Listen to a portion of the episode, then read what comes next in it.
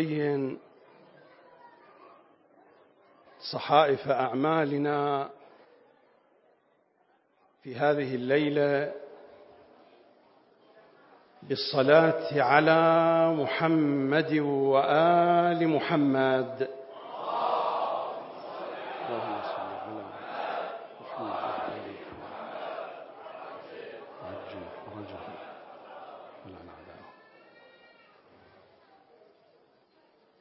يا زهراء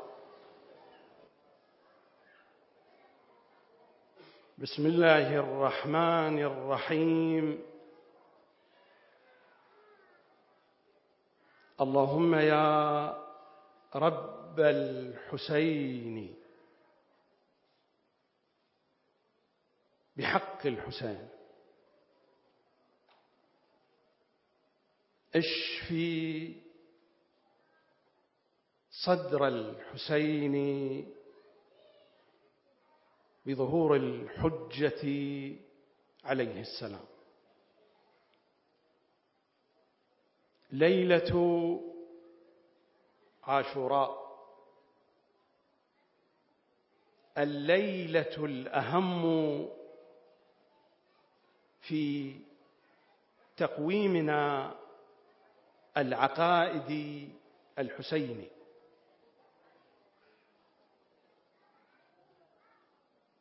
إذا كان لخدمة الحسين صلوات الله عليه من تقويم فأهم ليلة في هذا التقويم هي هذه الليلة ليلة عاشوراء. وفي الليلة الأهم يكون الحديث عن الشخصية الأهم. هكذا تقتضي الحكمة وهكذا تقول العقول. في الليلة الأهم يكون الحديث عن الشخصية الأهم. والشخصية الأهم في حياتنا نحن الحسينيون هكذا ندعي وهكذا نحب أن نوصف.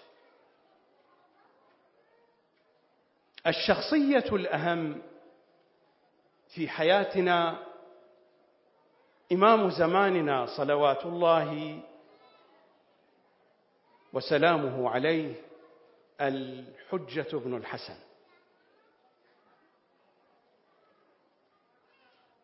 وأهم الحديث حديث عنه وعن شؤونه. ومن أهم هذه الشؤون الحديث عن التمهيد. واجبنا والعهد الذي ألقي في أعناقنا. التمهيد لإمام زماننا صلوات الله وسلامه عليه. التمهيد معرفة ووضوح. التمهيد عبادة ونقاء. التمهيد تسليم والتزام. التمهيد تضحية وصبر. التمهيد مصابرة ومرابطة وهي الأصعب. المرابطة هي الأصعب من كل ما تقدم. في الآية المئتين وهي الآية الأخيرة من سورة آل عمران يا أيها الذين آمنوا. يا أيها الذين آمنوا اصبروا وصابروا ورابطوا واتقوا الله لعلكم تفلحون. يا أيها الذين آمنوا اصبروا. ماذا تقول أحاديثهم الشريفة؟ اصبروا على الطاعة. واصبروا عن المعصية. اصبروا على الطاعة. واصبروا عن المعصية. اجتنبوها. وصابروا. صابروا أعداءكم. ورابطوا. رابطوا إمامكم. واتقوا الله. وهذه التقوى ليست هي التقوى التي يكثر عنها الحديث. التقوى في الجانب الجسدي في إتيان الطاعات والامتناع عن المحرمات. وغالبا ما يكثر الحديث عن التقوى بهذا المضمون وهو مضمون صحيح لكن القرآن لم يتحدث كثيرا عن هذه التقوى. التقوى التي تحدث عنها القرآن هي التقوى التي أشارت إليها الآية. اصبروا. التقوى التي يكثر الحديث عنها والتي ركز المخالفون وتأثر الفكر الشيعي أيضا بهذه القضية. يركز الحديث دائما عن التقوى الجسدية والتي ذكرت في أول الآية اصبروا. اصبروا على الطاعات وصابروا صابروا أعداءكم اصبروا على الطاعات وامتنعوا عن المعاصي. هذه هي التقوى التي يكثر الحديث عنها. الآية ماذا تتحدث؟ تقول اصبروا وبعدها صابروا والمصابرة أعلى من الصبر وبعدها رابطوا والمرابطة أعلى من المصابرة. واتقوا الله. هذه التقوى التي أشارت إليها الآية هي التي تأتي بعد المرابطة مع إمام زماننا. ورابطوا إمام زمانكم. رابطوا إمام زمانكم أي يربط هذه القلوب في فنائه. اربطوا هذه القلوب في بوابة فسطاطه. رابطوا إمامكم. بعدها تأتي التقوى. وتلك التقوى ميزانها علاقتنا مع إمام زماننا وأساسها معرفة إمام زماننا. تقوى بمعنى آخر تقوى تشير إلى معنى بعيد. التقوى في اللغة أصلا تعني هي الدرع. هل الصلاة والصيام هو الدرع الذي يحول بين الإنسان وبين العاقبة السيئة أم هي الولاية؟ الدرع الحقيقي الولاية. الصلاة والصيام لا معنى لهما من دون الولاية. والصلاة والصيام يقبلان بالولاية.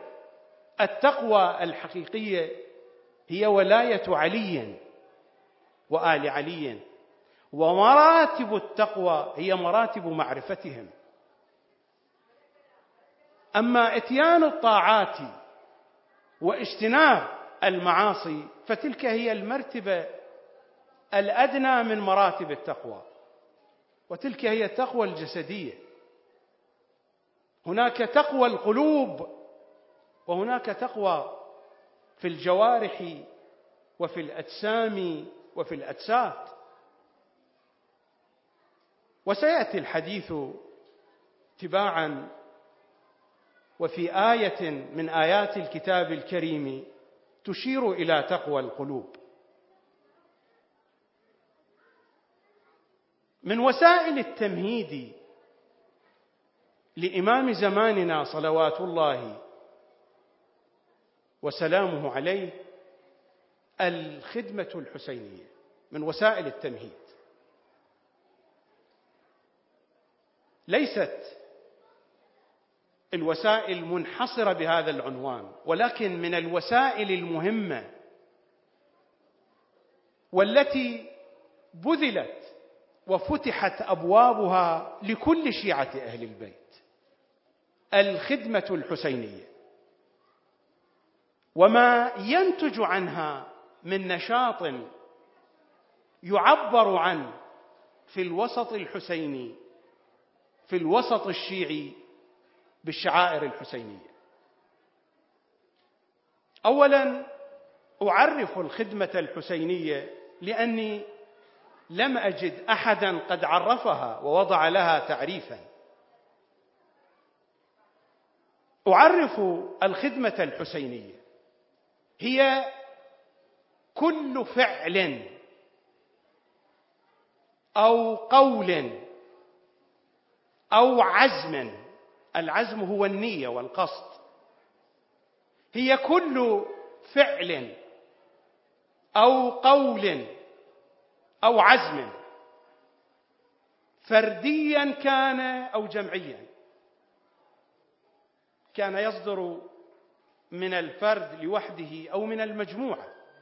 فرديا كان أو جمعيا. ماديا كان أو معنويا. سريا كان أو علنيا. بالأصالة كان أو بالنيابة. في بعض الحالات هناك من يهيئ الأسباب ويباشرها غيره. بالأصالة كان أو بالنيابة. في أي زمان من الأزمنة. لأن الحسين صلوات الله وسلامه عليه أوسع من الزمان. لا زمان للحسين. في أي زمان من الأزمنة؟ وفي أي مكان من الأمكنة؟ وفي كل حال من الأحوال. بلا قيد ولا شرط. كل هذا يشدد الرباط العقائدي مع الحسين أو يحيي أمره ويفشي ذكره فهو خدمة حسينية وصاحبها. خادم حسيني من دون أدنى ريب أو شك. هذا المضمون المختصر هو خلاصة لكل ما جاء عنهم. صلوات الله وسلامه عليهم أجمعين في أحاديثهم وكلماتهم وخطبهم. ما جاء عنهم هذه خلاصة وجيزة لما جاء من كلماتهم وأحاديثهم في الأجواء الحسينية الشريفة.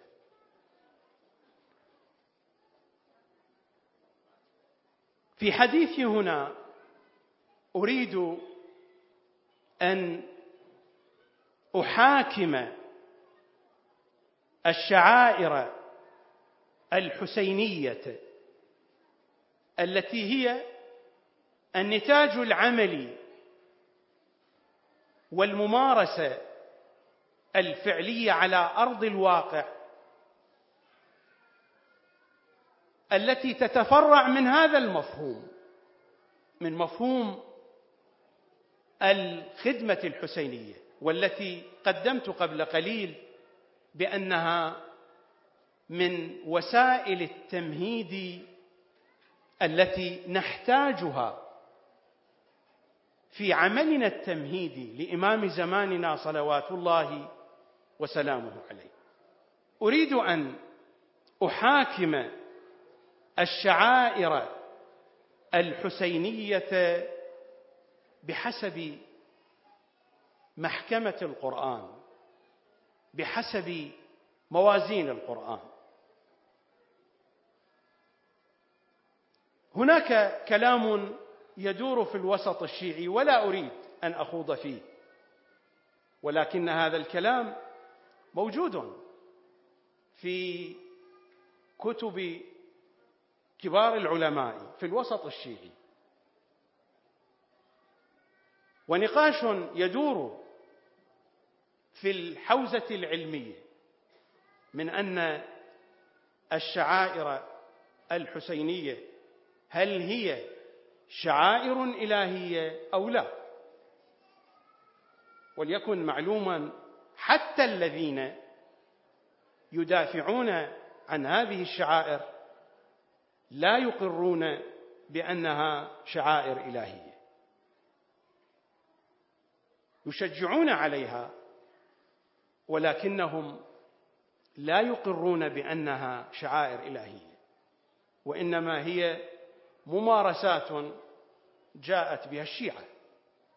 نعم هناك من الشعائر الحسينية ما ورد في النصوص. الزيارة البكاء ذكر المصاب وأمور أخرى.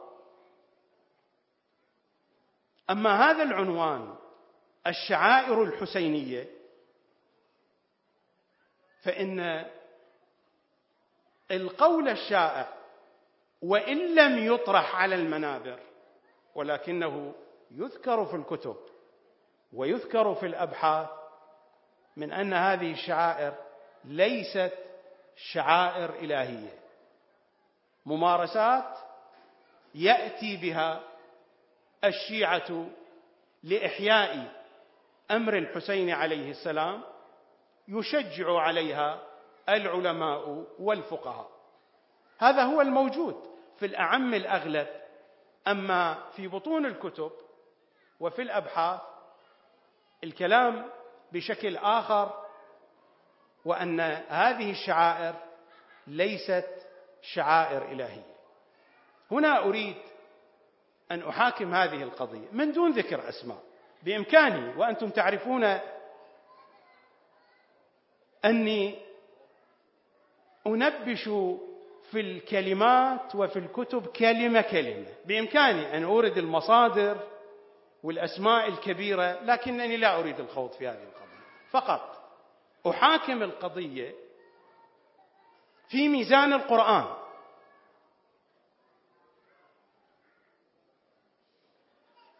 لنرى كيف يضع القرآن قانونا أو ملاكا أو أساسا قل ما شئت لتشخيص الشعائر. لن أذهب بعيدا وإنما بنحو مباشر. أقودكم إلى سورة المائدة وإلى الآية الثانية من سورة المائدة. ماذا تقول هذه الآية؟ يا أيها الذين آمنوا الخطاب لأشياع علي وآل علي. يا أيها الذين آمنوا لا تحلوا شعائر الله. وتستمر الآية ولا الشهر الحرام ولا الهدي ولا القلائد ولا آمين البيت الحرام يبتغون فضلا من ربهم ورضوانا إلى آخر الآيات. يا أيها الذين آمنوا لا تحلوا شعائر الله. ما المراد؟ لا تحلوا شعائر الله. اولا كلمة الشعائر ما معناها؟ الشعائر جمع لشعيرة والشعيرة في لغة العرب تعني العلامة. شعائر يعني علامات يعني حدود. لا تحلوا شعائر الله. هناك لله علامات. مثلا نحن الآن في هذه القاعة. إلى هنا ينتهي مجلس الرجال هذه شعيرة علامة. من الجانب الثاني يبدأ مجلس النساء. من الجانب الثاني يكون هذا الحاجز شعيرة. الشعيرة في لغة العرب علامة مأخوذة من الإشعار.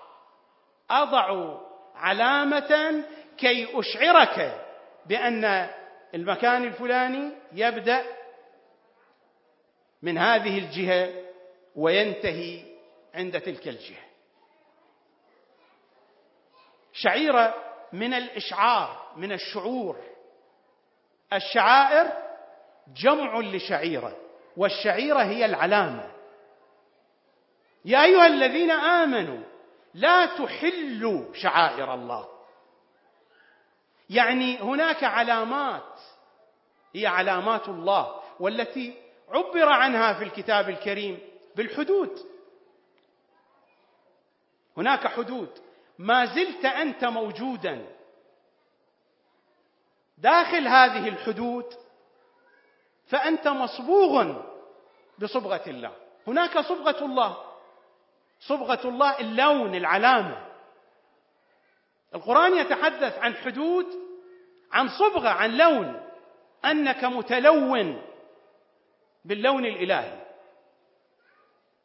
والشعائر علامات. يا أيها الذين آمنوا لا تحلوا شعائر الله. ما المراد لا تحلوا شعائر الله؟ لا تحلوا شعائر الله أي لا تتعاملوا معها على أنها أمور مباحة. يحق للإنسان أن يتصرف فيها كما يشاء.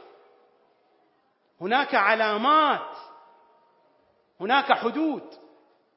هناك صبغة هناك ألوان معينة.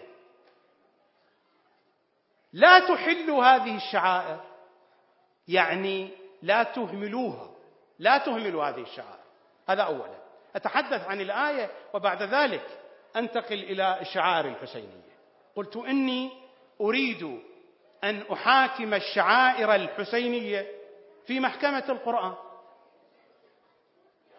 أنا أنقل لكم المضامين وأنتم حكموا وجدانكم.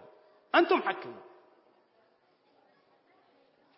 لا تحلوا شعائر الله أي لا تهملوا شعائر الله. هذا اولا. لا تحاربوا شعائر الله. هذا ثانيا. لا تستهزئوا بشعائر الله. هذا ثالثا. لا تستنقصوا منها هذا رابعا. لا تكونوا مع الذين يستهزئون بها. دافعوا عنها. هذا معنى لا تحلوا شعائر الله. لا تجعلوها امرا مباحا لكم ولغيركم. بعبارة أخرى احترموها أجلوها تأدبوا معها ومن خلالها. يا أيها الذين آمنوا لا تحلوا شعائر الله. ما هي هذه الشعائر؟ الآية بينت. لا تحل شعائر الله ولا الشهر الحرام ولا الهدي ولا القلائد ولا آمين البيت الحرام. قد يقول قائل بأن الآية الكريمة قالت لا تحلوا شعائر الله ولا الشهر الحرام ولا الهدي. فإن الشهر الحرام خارج عن الشعائر. أنا لا أريد أن أطيل كثيرا في مباحث لغوية أو بلاغية لكنني أقرب لكم المعنى. في بعض الأحيان لأهمية المضمون يأتي التعبير بهذه الصيغة. على سبيل المثال يأتي الآن المسؤول عن هذه الهيئة الحسينية هنا. ويقول لبعض الأشخاص للذين يعملون معه في هذه الهيئة الحسينية فيقول له اتصل تليفونيا أن يأتوا يوم غد جميع الخدمة في هذه الايه واتصل بفلان وفلان وفلان. فلان وفلان وفلان هم من الخدمة. لكن لأن هؤلاء الأشخاص لهم أهمية خاصة فيركز على ذكرهم. والقرآن مشحون بهذه التعابير. يا أيها الذين آمنوا لا تحلوا شعائر الله ولا الشهر الحرام ولا الهدي ولا القلائد. ولا آمين البيت الحرام. الهدي ما هو؟ الهدي الذبيحة التي تذبح في منى. سواء كانت من الإبل من الأغنام من الأبقار الذبيحة التي تذبح. القرآن تحدث عن أن هذه الذبيحة من الشعائر. إذا ذهبتم إلى سورة الحج في الآية السادسة والثلاثين. والبدن جعلناها لكم من شعائر الله. لكم فيها خير. البدن باء دال نون. هي جمع لبدنه. والبدنه هي الناقة التي تذبح. والبدن جعلناها لكم من شعائر الله. لكم فيها خير. هذه الشعائر لا تحلوها فلكم فيها خير. والآية الثامنة والخمسون بعد المئة من سورة البقرة. إن الصفا والمروة من شعائر الله. فمن حج البيت أو اعتمر إلى آخر الآية. إن الصفا والمروة من شعائر الله.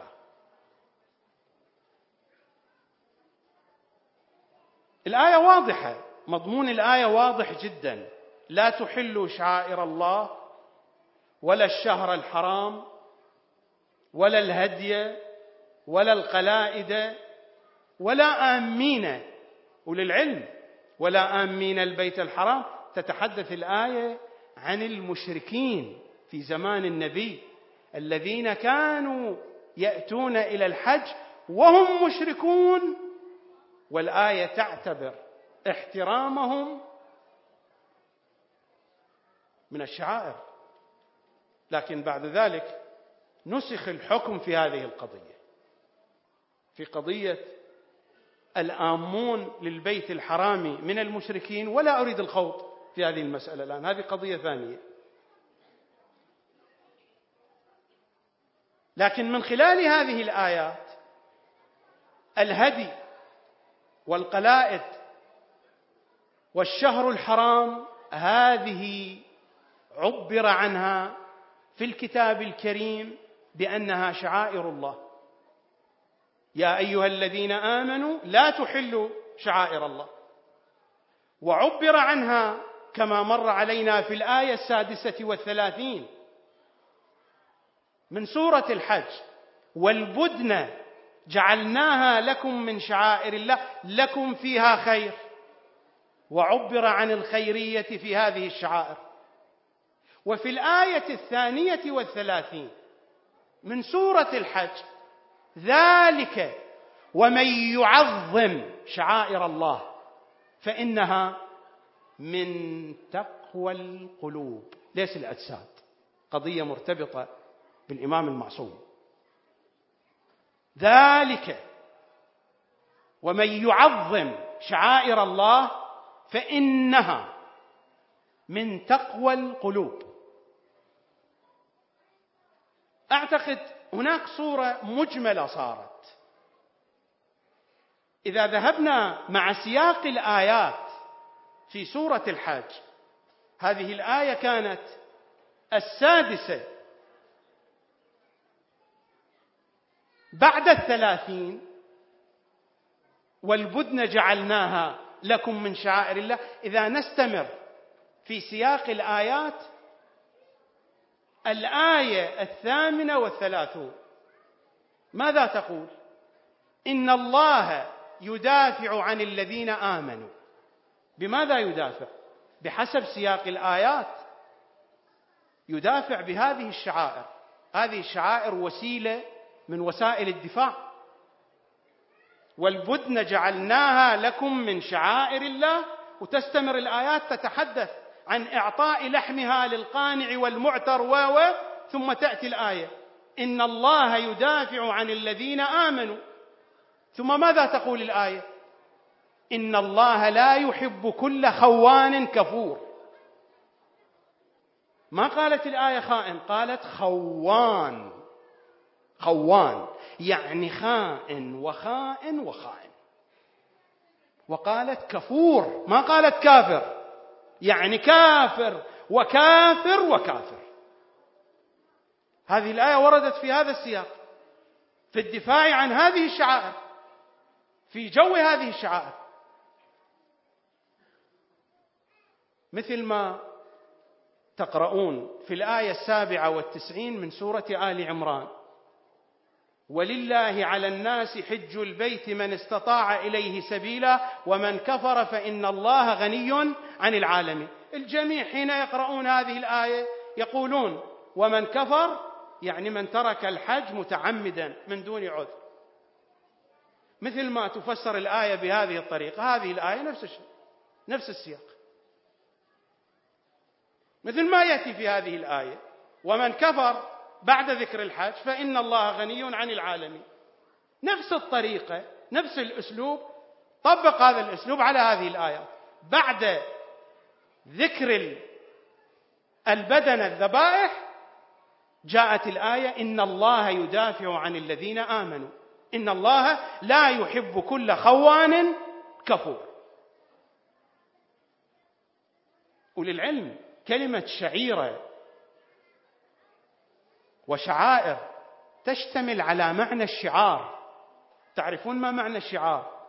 الشعار من جملة معاني الملابس الداخلية. الذي يحمي الجسم من البرد ليس الملابس الخارجية.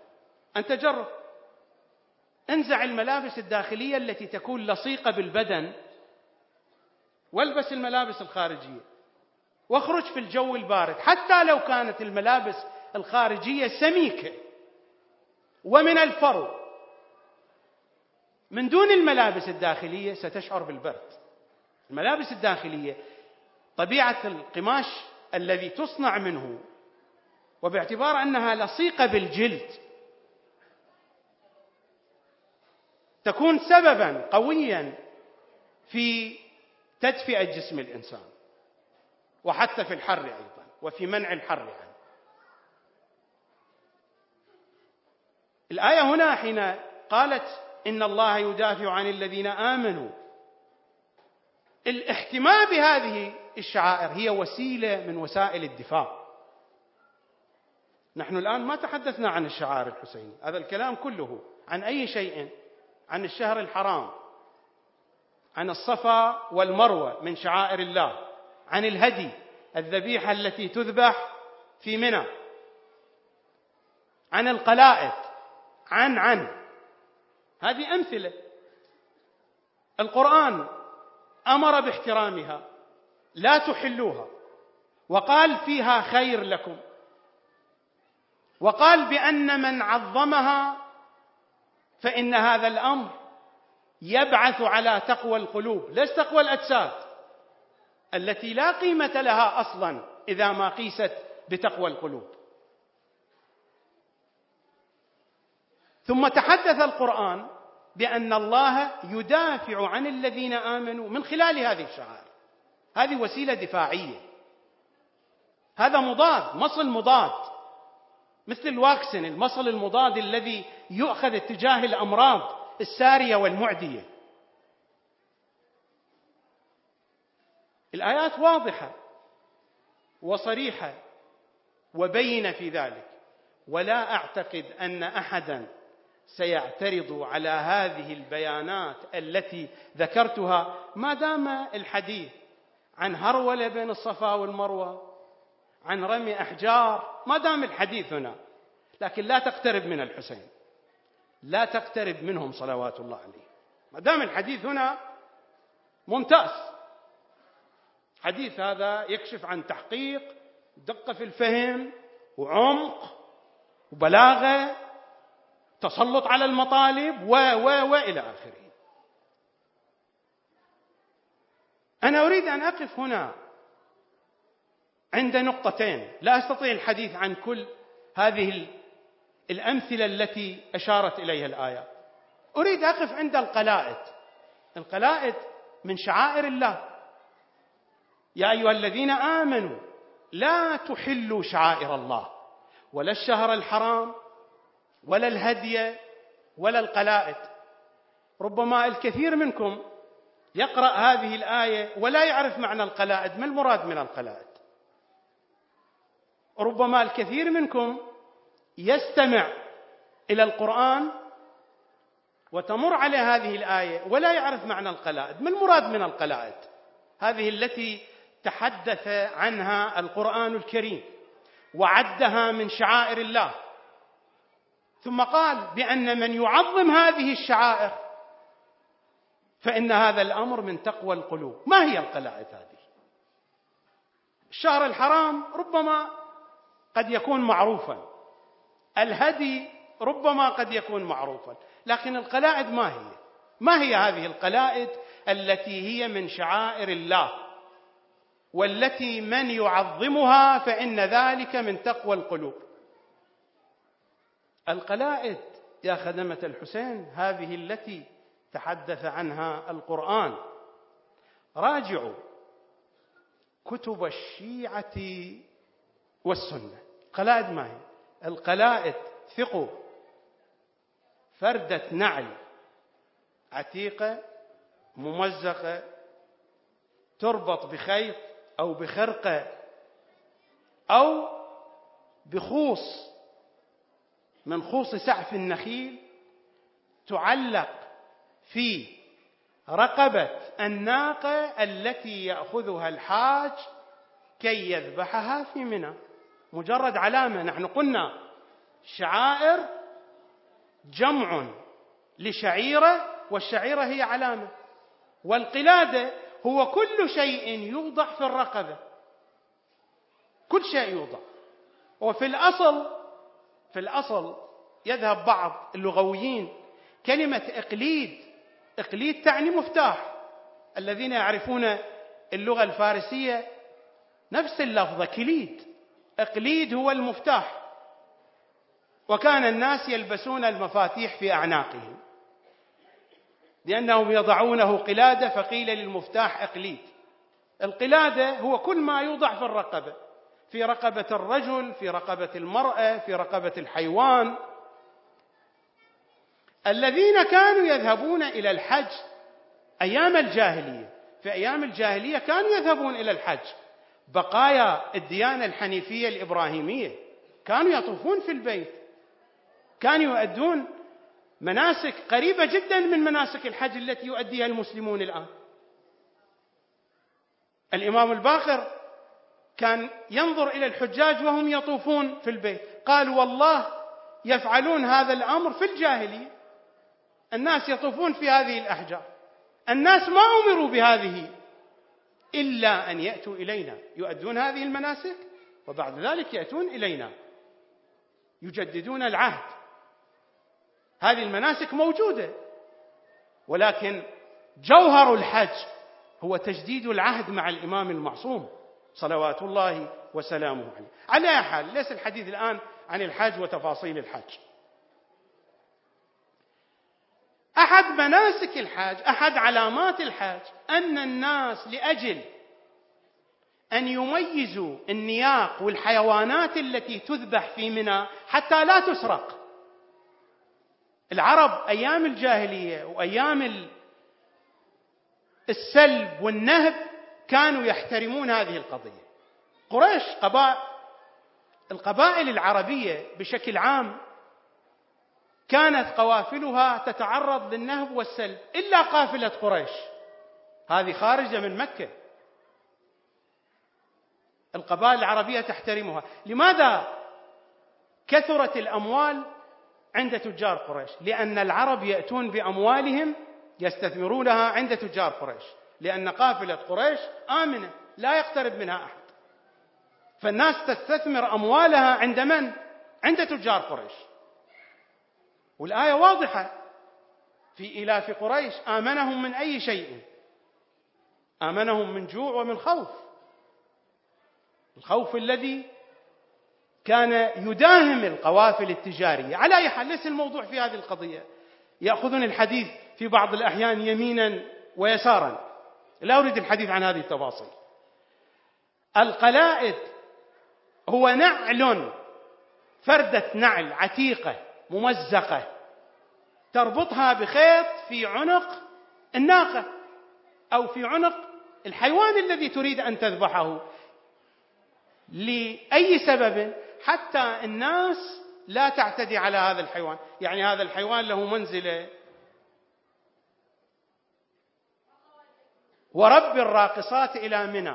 الراقصات ما هي؟ ورب الراسمات إلى منى. العرب كانت تسمي النياق التي يذهبون بها إلى منى يسمونها الرواقص فيجعلون لها قدسية فيحلفون بها. يسمون النياق التي يذهبون بها إلى مكة الرواسم الراسمات والرواسم هذه أشياء كانت موجودة في الجاهلية. وهذا الأمر فعله أهل الجاهلية. لكنه لأنه منسوب إلى دين الله صار شعيرا من الشعائر. يعني الآن حتى إذا أردت أن ترجع إلى الرسائل العملية ستجد من جملة المستحبات أن يعلق الحاج نعلا كان قد صلى فيه. يعني إذا يريد أن يضع قلادة في عنق الناقة وهذا استنادا إلى ما جاء في الأحاديث أن يعلق نعلا قد صلى فيه. باعتبار يستحب الصلاة في النعل العربي. النعل العربي تكون الأصابع ظاهرة وله سيور تشد على الرجل. فيستحب إذا أراد أن يعلق نعلا في عنق الناقة أن يعلق نعلا كان قد صلى فيه. أنا حديثي هنا ليس عن القلائد ولا حديثي عن مناسك الحج. أنا أريد أن أبين هذه الحقيقة بين أيديكم. أنه ما سمي بشعائر الله مثل هذه الأمور. وهذه الأمور نحن نقدسها. لماذا قدست هذه الأمور؟ مع أن هذا الفعل فعله أهل الجاهلية. هذا الأمر فعله أهل الجاهلية. لا فعله نبي ولا معصوم ولا إمام ولا وسط. العرب أيام الجاهلية حفاظا على النياق التي تذبح في مكة يقدمونها قرابين حفاظا عليها من السرقة ومن قطاع الطرق يجعلون هذه العلامة فردة نعل وأشياء أخرى أي شيء أي شيء. لكن هذا كان مشهور يعلقون فردة نعل في رقبة الناقة. اللصوص قطاع الطرق يحترمون هذه النياق. هذه النياق تذبح في مكة. يخافون من سوء العاقب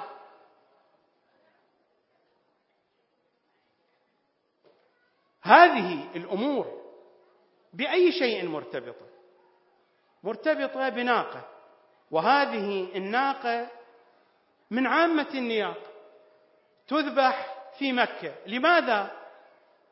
تشبها تذكرا بأي شيء؟ لخروف ذبح بدلا عن إسماعيل. إبراهيم لا ذبح ابنه ولا صار شيء على إسماعيل عليه السلام. نزل الأمر على إبراهيم اذبح إسماعيل. صحيح أخذه للذبح ولكن النتيجة ذبحه لم يذبحه. وأنزل الله الكبش. وذبح الكبش. ورجع إسماعيل إلى بيت أمه. سالما غانما مكرما وارتفعت منزلته عند الله وفي الدنيا أيضا.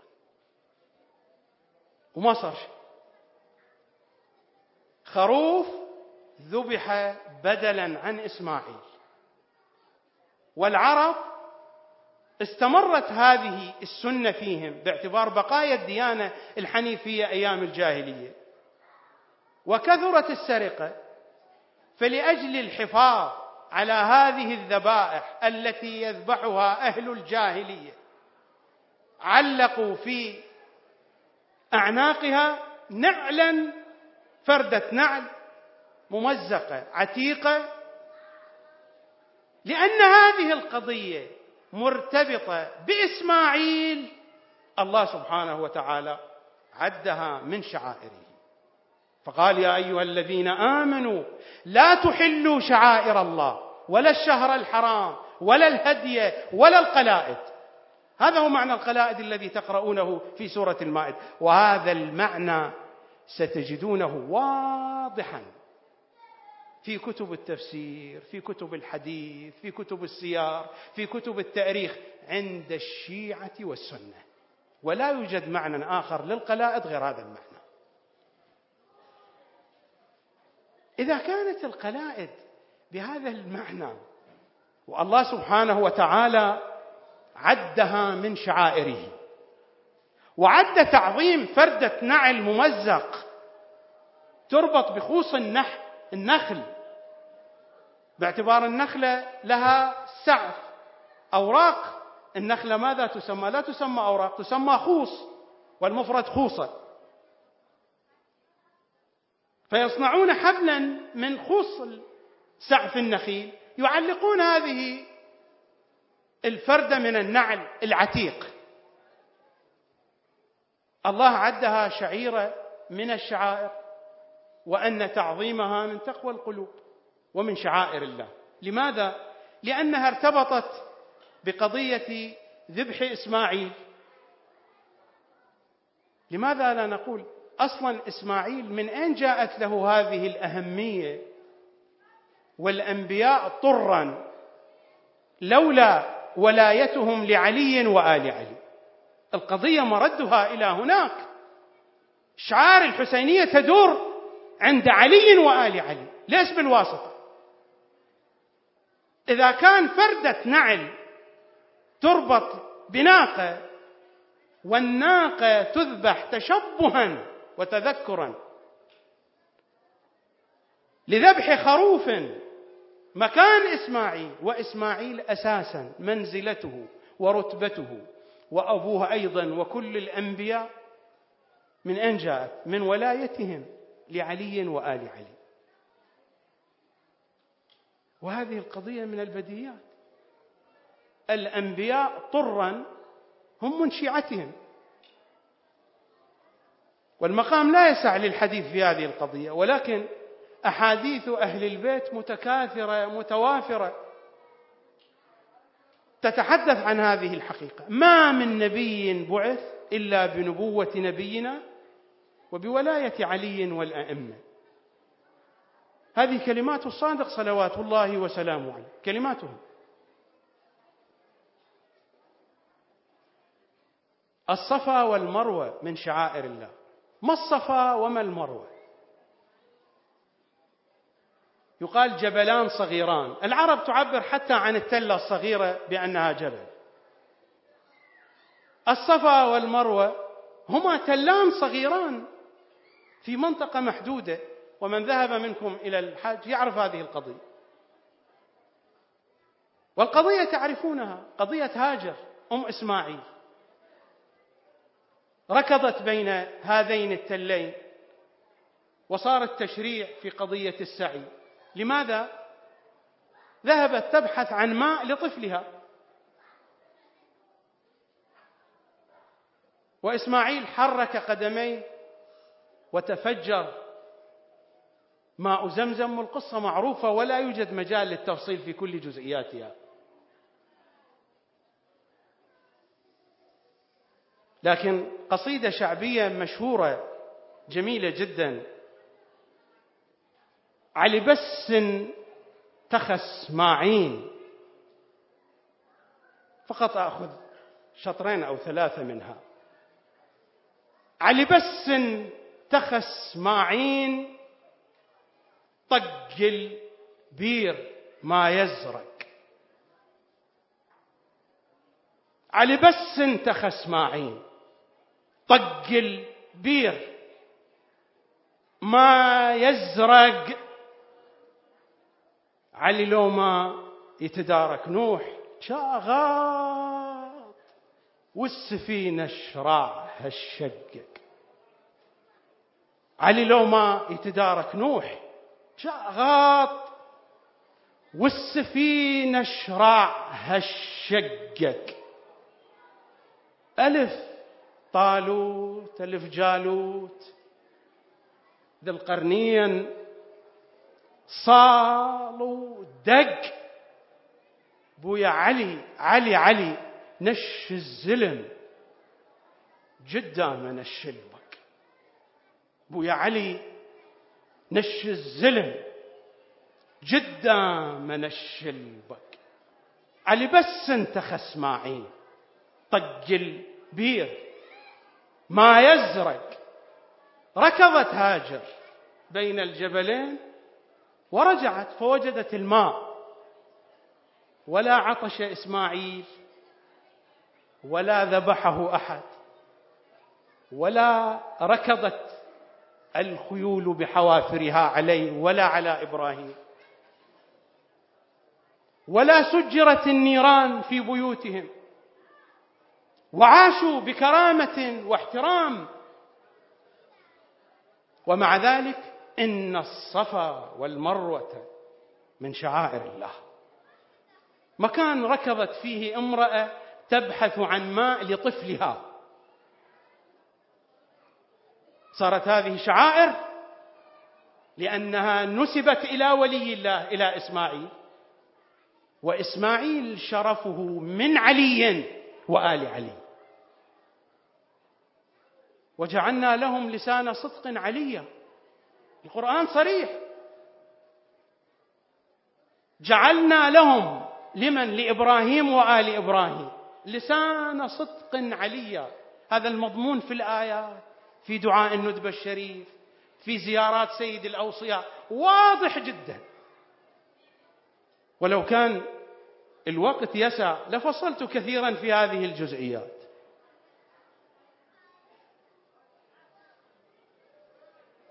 اذا صارت عندنا صورة مجملة عن الملاك أو القانون أو الأساس أو المضمون عبر ما شئت الذي على أساسه تشخص الشعائر.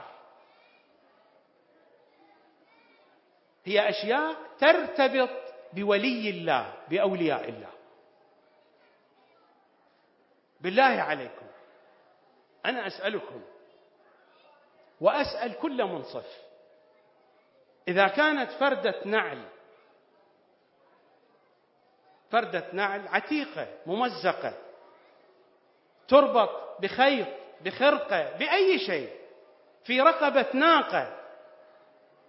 وهذه الناقة تذبح لتذكر. ليش بذبح إسماعيل؟ إسماعيل ما ذبح لم يذبح إسماعيل. لتذكر بذبح خروف. القرآن عبر عنها بأن هذه شعائر. بالله عليكم شعائرنا الحسينية التي تتحدث بشكل واضح وجلي عن أي شيء. ليس عن ذبح خروف. تتحدث عن ذبح حسين وآل حسين. هذه الشعائر مضمونها هو هذا. لماذا لا تكون شعائر إلهية؟ لماذا؟ إذا كان فردة نعل تربط بناقة والذي قام بهذا الأمر جاهلي. الجاهليون قاموا بهذا الأمر. العرب في العصر الجاهلي. تذكر لا بذبح نبي بذبح خروف. يا جماعة خروف الذي ذبح. لم يذبح إسماعيل.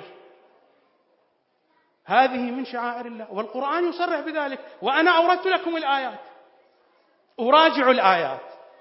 الآية الثامنة والخمسين بعد المئة من سورة البقرة. أراجع الآية الثانية من سورة المائدة. أراجع الآية الثانية والثلاثين من سورة الحج وراجعوا الآية السادسة والثلاثين من سورة الحاج. وراجعوا كتاب الله لتجدوا كيف يقرر القرآن الأساس والميزان الذي تحدد به الشعائر. هذه الشعائر الإلهية. هذا هو ميزانها.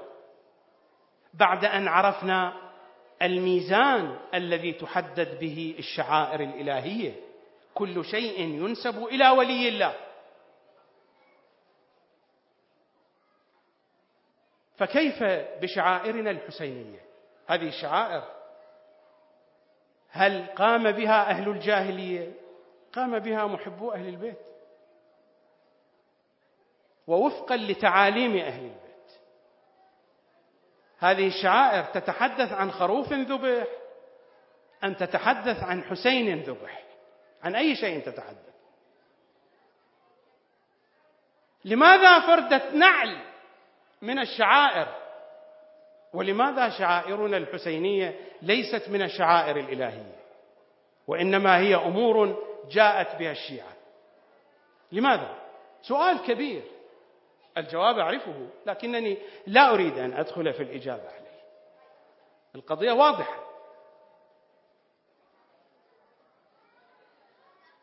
هاجر ركضت بين الصفا والمروة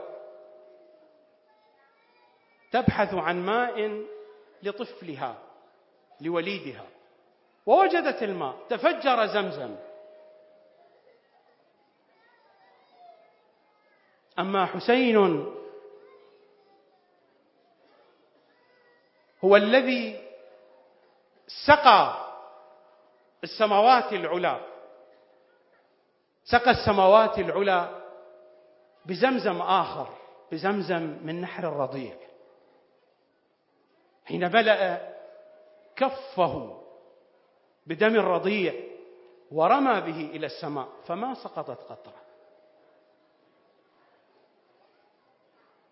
وحين ملأ كفه من دم علي الأكبر ورمى به إلى السماء وما سقطت قطرة وحين ملأ كفه من دمه الذي انسكب كالميزاب من أين؟ من قلبه حين وقع السهم المثلث وامتلأت كفه بالدماء ورمى بها إلى السماء هذا هو زمزمنا. هذا هو زمزم الحسين. زمزم الحسين هو هذا سقى السماوات العلى في زيارة علي الأكبر تتحدث الزيارة عن دمه المرتقى به إلى السماء.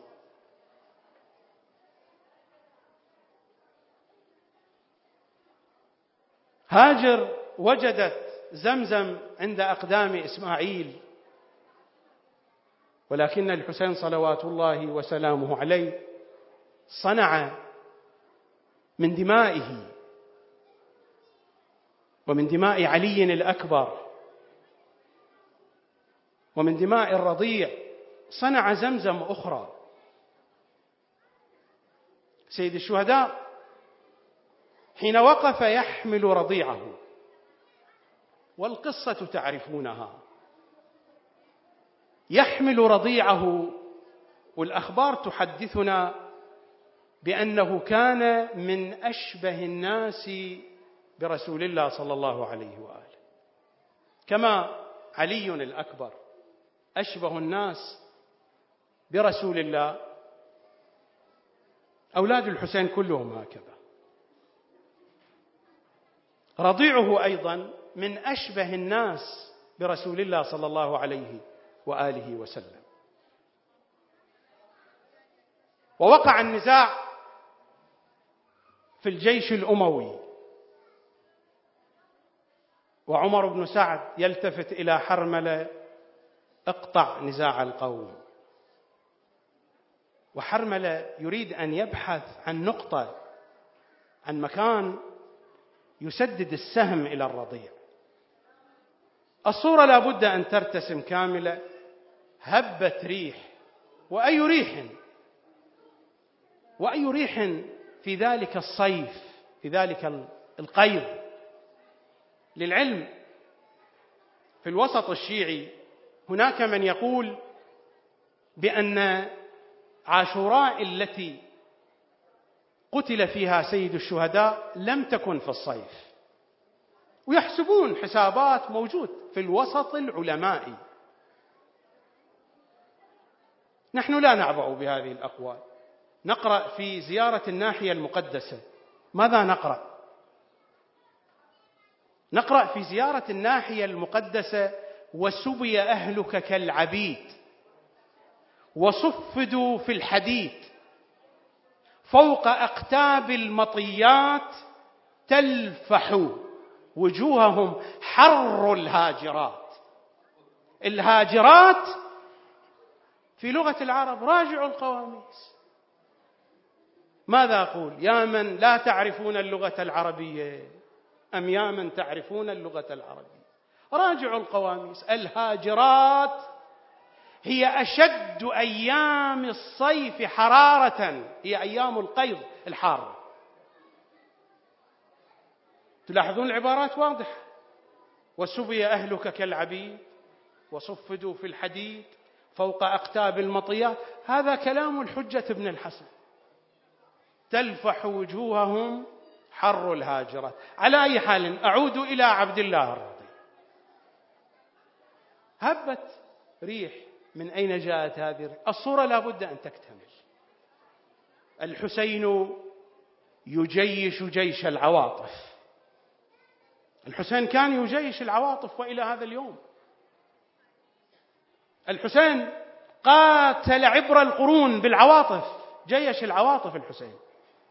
كل استراتيجية الحسين كانت في عاشوراء وفي كربلاء. هي تجييش العواطف عبر القرون. ولا زالت تلك الاستراتيجيه فاعلة إلى يومك هذا بل إلى يوم القيامة. الروايات تتحدث عن ذلك. هبت ريح حرمل يقول فبانت رقبة الرضيع كإبريق من فضة. في هذه اللحظة استغلها حرملة ووجه سهمه المسموم إلى عنق الرضيع وذبحوا الرضيع عند نحر الحسين. الرضيع ذبح على صدر الحسين وعند نحر الحسين. من حرارة السهم أخرج الرضيع يديه. واعتنق الحسين صلوات الله وسلامه عليه. سيد الشهداء بعد ذلك هناك تفاصيل كثيرة. أنا أريد أن أجمل كلامي وأختم الحديث. سيد الشهداء حفر له قبرا بجفن سيفه. بجفن يعني بنهاية السيف بحد السيف. حفر له قبرا صغيرا بجفن سيفه. لماذا؟ هو جزء أيضا من عملية تجيش العواطف لأن كربلاء حدث فيها كل شيء. بعد ذلك ينبش هذا القبر. حين اختلفت القبائل على الرؤوس بعد أن قطعوا الرؤوس وأحد القبائل كانت تشتكي من أن حصتها قليلة. عمر بن سعد كان قد لاحظ أن الحسين قد حفر قبرا للرضيع. فتذكر هذا الأمر قال أنا أنا سأحل هذه المشكلة. أخذهم حفروا القبر وأخرجوا الرضيع وقطعوا رأسه وأضافوه إلى الرؤوس التي حملتها تلك القبيلة. حتى تكون الحصة كاملة. يكون الشرف شرفا كاملا في حمل رؤوس الآل. بعد أن دفن الرضيع سيد الشهداء صلوات الله وسلامه عليه تقريبا انتهى من رسم اللوحة. أكمل أكمل رسم اللوحة. بقي الجزء الأهم من اللوحة وهو هو الحسين. بقيت هناك مساحة كبيرة في هذه اللوحة. لابد أن يصبغها بدمه الشريف أن يلونها بنجيع نحره المقدس. فطلب ثوبا خلقا ثوب عتيق. وهذا أيضا جزء من عملية تجيش العواطف وتجيش المظلومية. طلب ثوبا خلقا يعني ثوبا ممزقا. ومزقه هو أيضا. أخذ هذا الثوب الممزق ومزقه ولبسه تحت ثيابه. ثم طلب سراويل متواضعة بسيطة. قد تسمعون في المقتل أو تقرؤون وطلب سراويل ففزرها. قد لا تعرفون معنى ففزرها. ففزرها يعني خرقها شققها مزقها. وطلب سراويل ففزرها. ففزرها يعني شققها. حتى لا يطمع بها أحد. ومع ذلك جردوه منها. مع ذلك أخذوا هذا الثوب الخلق الذي هو أساسا خلق عتيق. وممزق ومزقه. ومزقته الرماح والسهام وصبغ بالدماء. يعني سؤال ماذا يصنعون به؟ هم لا يعتقدون بالحسين كي يتبركوا بثيابه. هل يلبس مثل هذا الثوب؟ لا يلبس. كيف يلبس؟ لكن هو الحقد والعداء.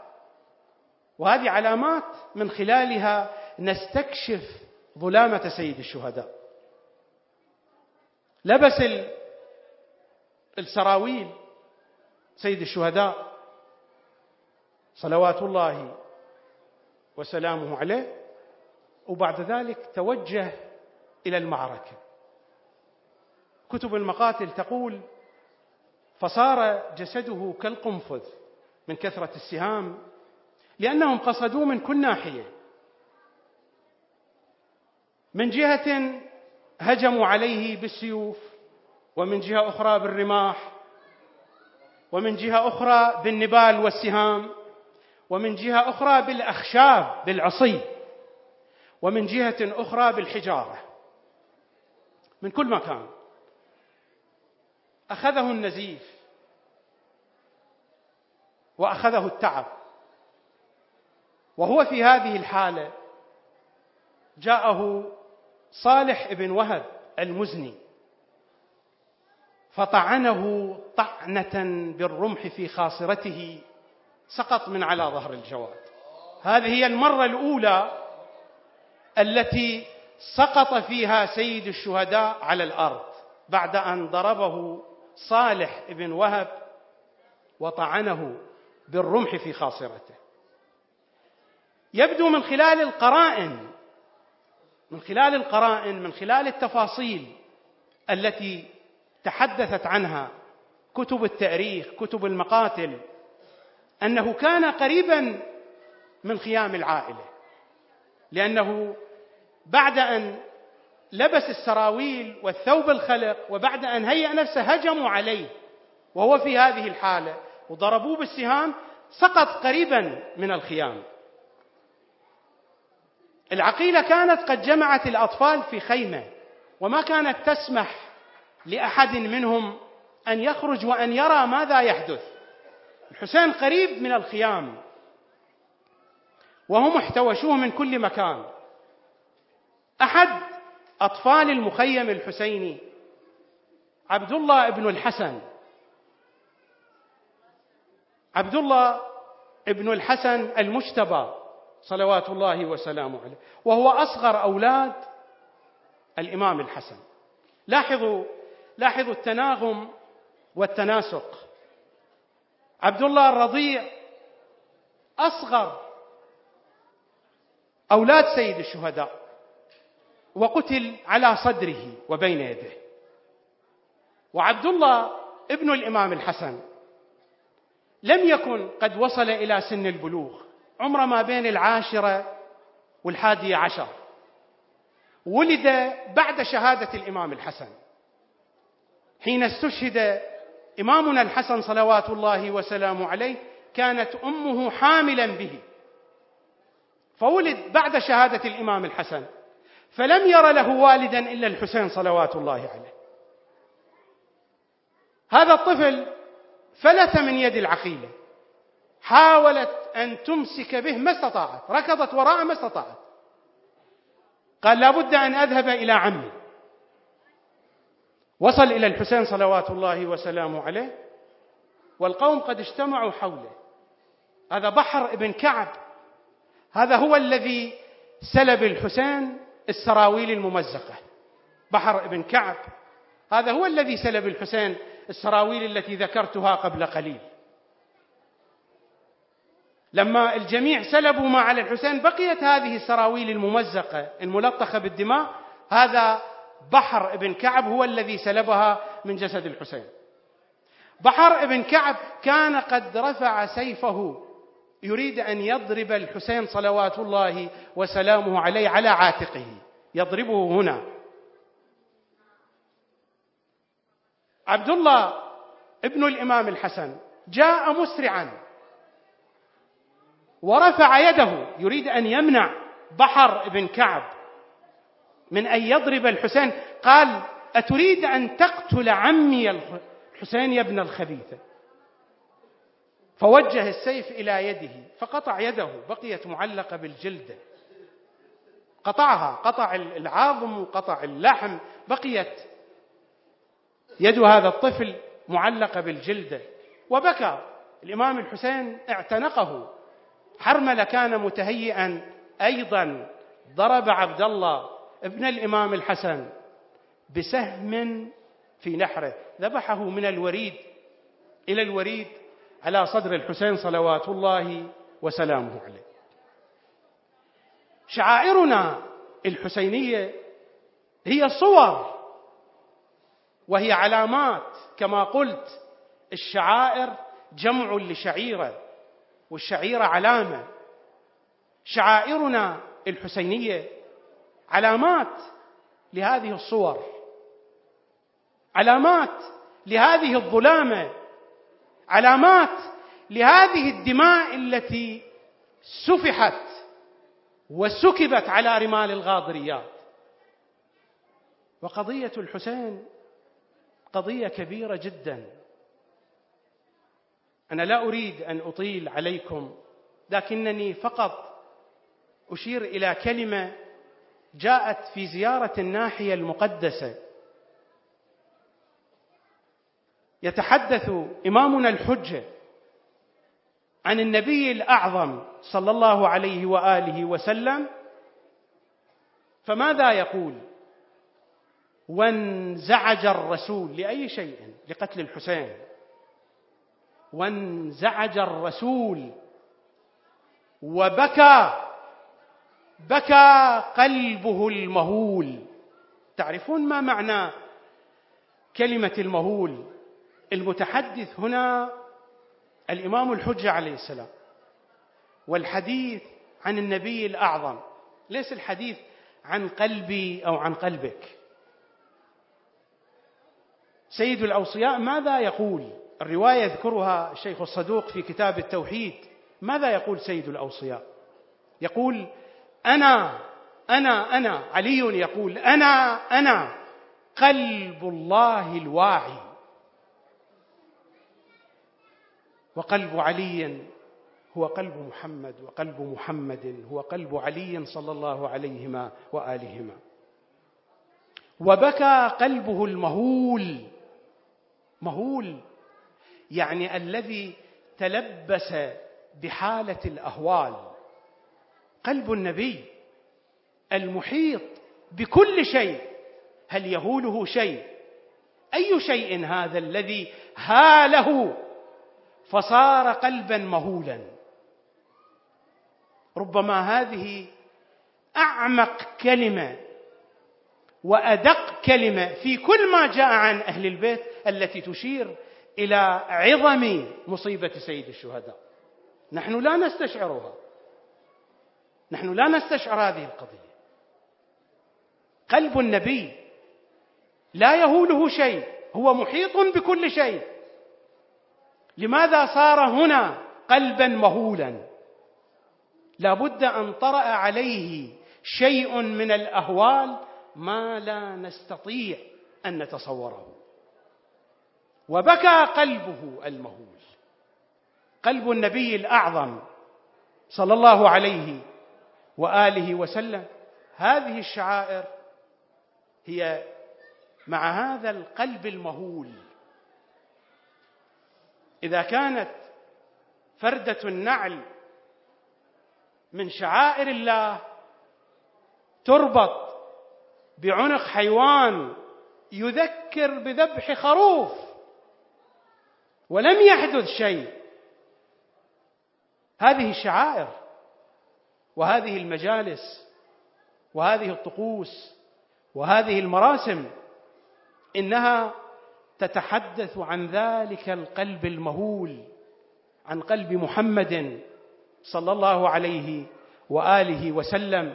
ذلك القلب الذي صوبوا له السهم المثلث في واضي الغاضريات والحسين صلوات الله وسلامه عليه. أخرج السهم من قفاه الروايات عن الأئمة عن الإمام الباقر عن الإمام الصادق أنه والله ما خرج ذلك السهم المثلث إلا وأخرج معه ثلثا من قلب الحسين. ثلث قلب الحسين خرج مع ذلك السهم المثلث وانبعث الدم كالميزاب كربلاء لا سلت كربا وبلا اللهم يا رب الحسين بحق الحسين. اشفي صدر الحسين؟ بظهور الحجة عليه السلام. أسألكم الدعاء جميعا. وصلى الله على سيدنا ونبينا وإمام أئمتنا محمد وآله الأطيبين الأطهرين.